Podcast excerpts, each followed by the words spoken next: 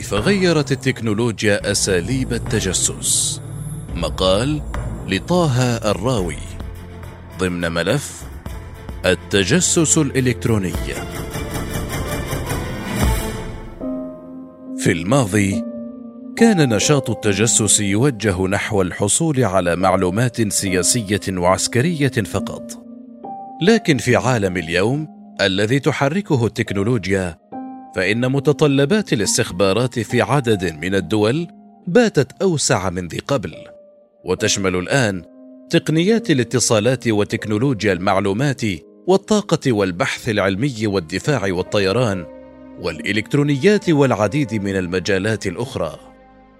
تاريخ التجسس في الدفاع.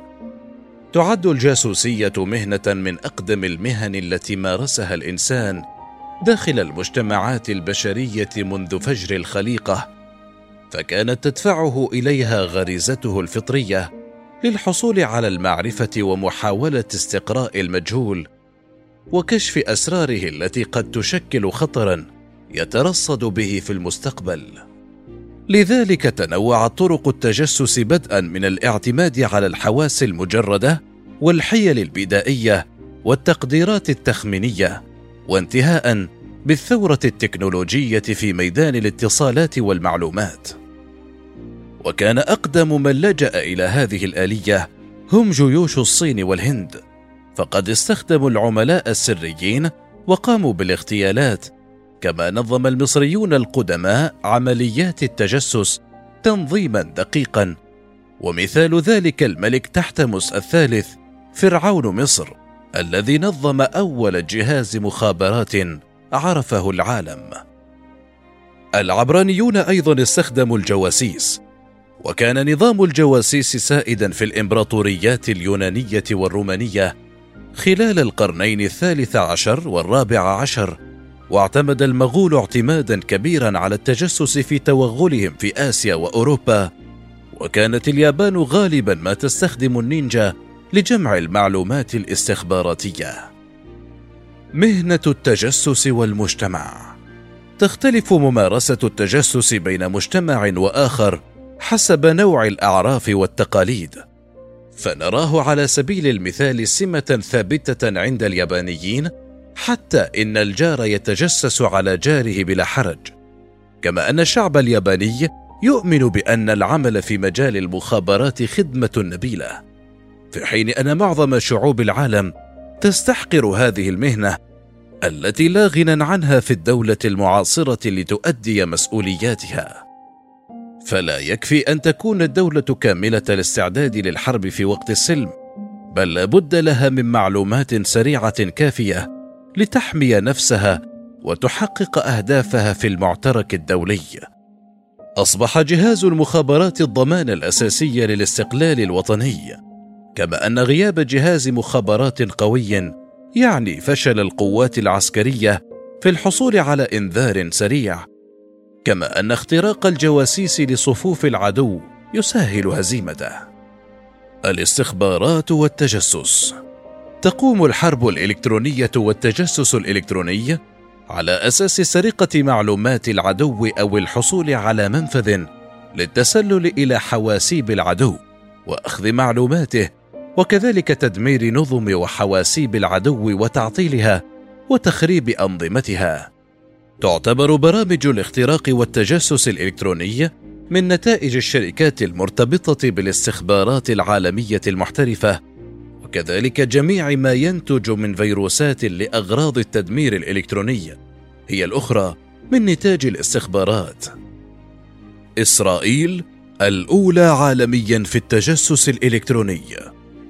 تعتبر إسرائيل الأولى عالميا في عمليات التجسس الإلكتروني وتمتلك 27 شركة متخصصة في هذا المجال. والغريب أن أمريكا وبريطانيا وفرنسا وروسيا والصين لا تمتلك مجتمعة هذا العدد حيث تمتلك إسرائيل وحدة ثمانية آلاف ومئتين لتنفيذ الحرب الإلكترونية والتجسس الإلكتروني. وعند تقاعد خبراء هذه الوحدة الفنية عالية التدريب يتم اجتذاب شخوصها إلى الشركات الإسرائيلية المختصة في هذا المجال لتدريبهم مجموعات جديدة. أهم وأحدث أجهزة التجسس في الدفاع. تتنوع الأدوات والتقنيات المستخدمة لأغراض التجسس العسكري وأهمها أقمار التجسس تغزو الفضاء.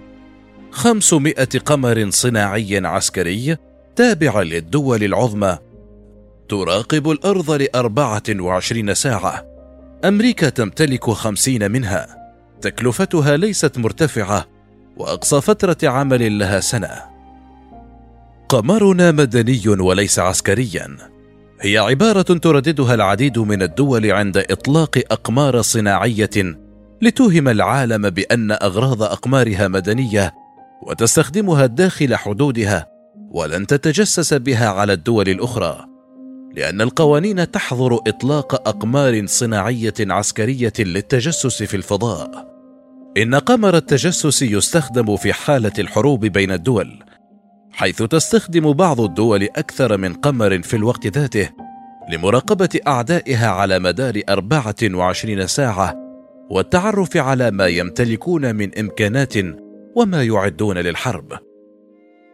ساعة حائط من أشهر أساليب التجسس هي ساعة الحائط حيث تحتوي على كاميرا مخفية وتعمل بتقنية 3G مزودة ببطارية ذات عمر طويل. يمكن الاتصال بها عبر شريحة مزودة بها والاستماع إلى التسجيلات، كما يمكن أن تستقبل رسائل نصية لتفعيل عملها وبدء التسجيل أو الإيقاف. وبها إمكانية التسجيل بشكل مباشر إلى ذاكرة تخزين SD ويمكن وضع ذاكرة بحجم 32 جيجا بايت كذلك يمكن بث تسجيل مباشر والاستقبال بواسطة هاتف أندرويد ومتابعة ما يجري هناك الكثير من هذه الأجهزة مثل أجهزة على شكل قلم أو ساعة يد أو ميدالية أو مفتاح سيارة شبيهة بجهاز الريموت للسيارات وغيرها. أجهزة البوليمرات هذه الأجهزة مصنوعة من مادة من نوع خاص من البوليمرات ابتكرها باحثون في الجمعية الكيميائية الأمريكية يمكن أن تدمر نفسها ذاتيا وتختفي من دون ترك أي أثر بعد أدائها مهمتها السرية. يمكن استخدامها لتصنيع أجهزة الاستشعار والتجسس الإلكترونية تلقى في أرض العدو للاستطلاع وتخزين المعلومات قبل تدمير نفسها والاختفاء كأنها لم تكن موجودة من الأساس. هذه المادة لا تتحلل ببطء على مدار العام مثل المواد البلاستيكية القابلة للتحلل بل يختفي هذا البوليمر في لحظات عندما يتلقى أمر التدمير الذاتي. ذبابة استخباراتية هي ذبابة روبوتية عرضها ثلاث سنتيمترات فقط قادرة على الطيران والهبوط على أي جسم مع وجود نافذة صغيرة فيها لسحب عينة من الحمض النووي للشخص المستهدف أو إجراء مسح بالأشعة فوق البنفسجية له دون علمه. كذلك هي مزودة بالكاميرات والميكروفونات التي تسمح بنقل الصوت والصورة بشكل حي ومباشر مثل الذبابة المجندة درون. قناديل بحر تجسسية. عبارة عن روبوت آلي مرتبط بمادة مطاطية مرتبطة بجزيئات مغناطيسية تسمح لها بالحركة أو السباحة. تقلد حركة قنديل البحر. وتقوم بالتجسس البحري على حركة أساطيل العدو والملاحة والتقاط إشارات تحركهم وتوجههم. تقنية البايوبوت.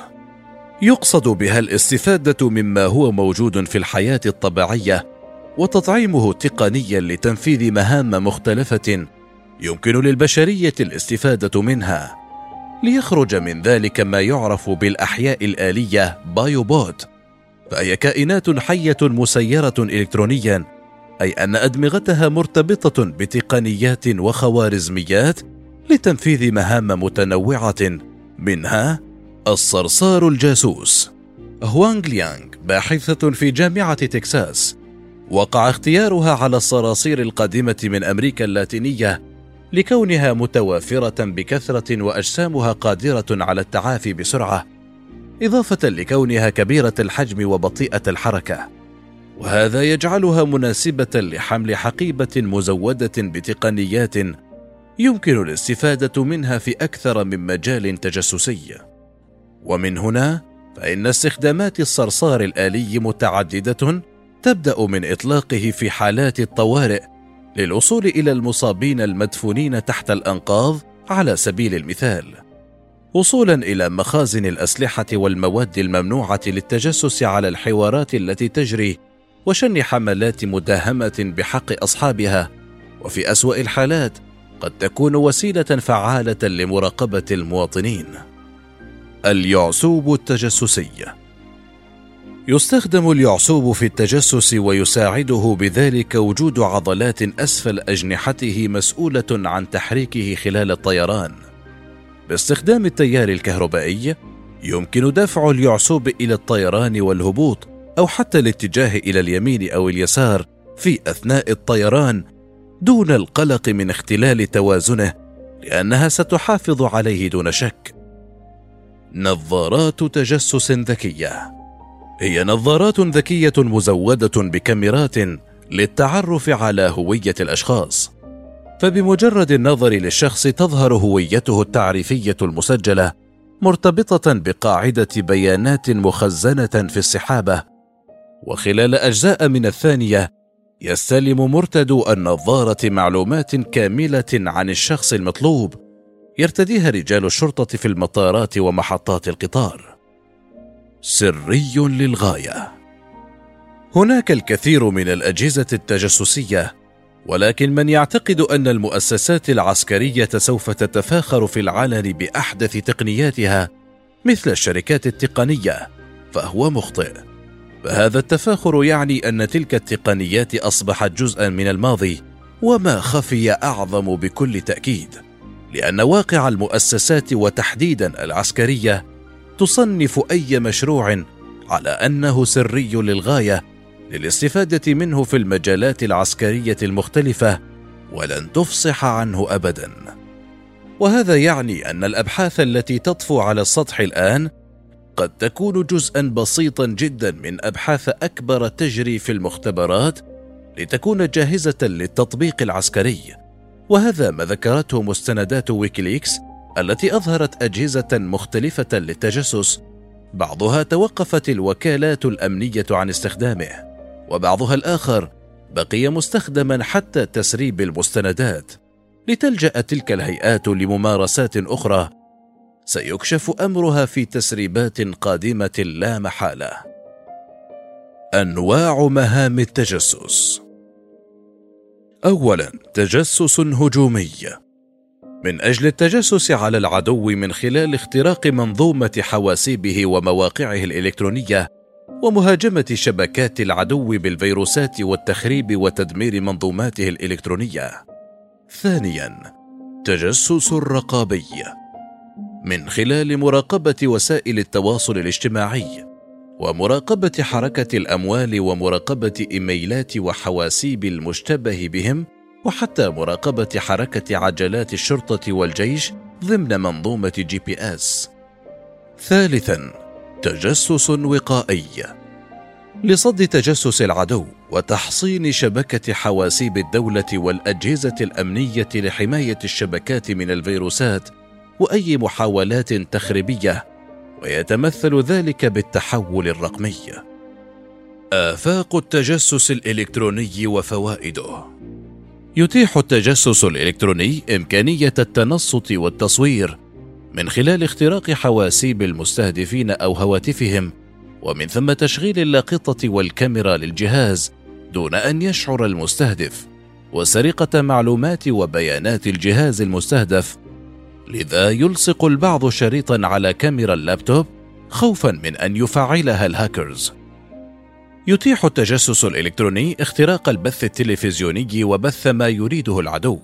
ولعل ما فعله الحوثيون في اليمن باختراق إحدى القنوات الحكومية السعودية وبث فيلم عن حقائق الحرب من هذه القناة واسعه الانتشار. خير دليل على ذلك. بل إن أحد الهاكرز استطاع عام 2006 أن يخترق منظومة الطائرات الأمريكية بدون طيار وهو جالس في بيته بتقنيات لم تكلفه أكثر من 35 دولارا. التجسس الإلكتروني يتيح اختراق ملفات العدو والعبث بها وسرقتها وتهديده ومن ثم تجنيده. فعند سرقة وتهكير ملفات العدو وخوفه من كشف سره يتحول إلى مصدر يمكن بعدها تجنيده بسرية. وكذلك يتيح التجسس الإلكتروني تنظيم وإدارة شبكات تجسس وهمية وتنظيم وإدارة شبكة اختراق وتنظيم وإدارة شبكة استقراء وإحصاء واستبيان وتنظيم وإدارة شبكة للحرب النفسية والإشاعة وكشف الأهداف والخطط وتجنيد مقاتلين ونشر أخبار كاذبة.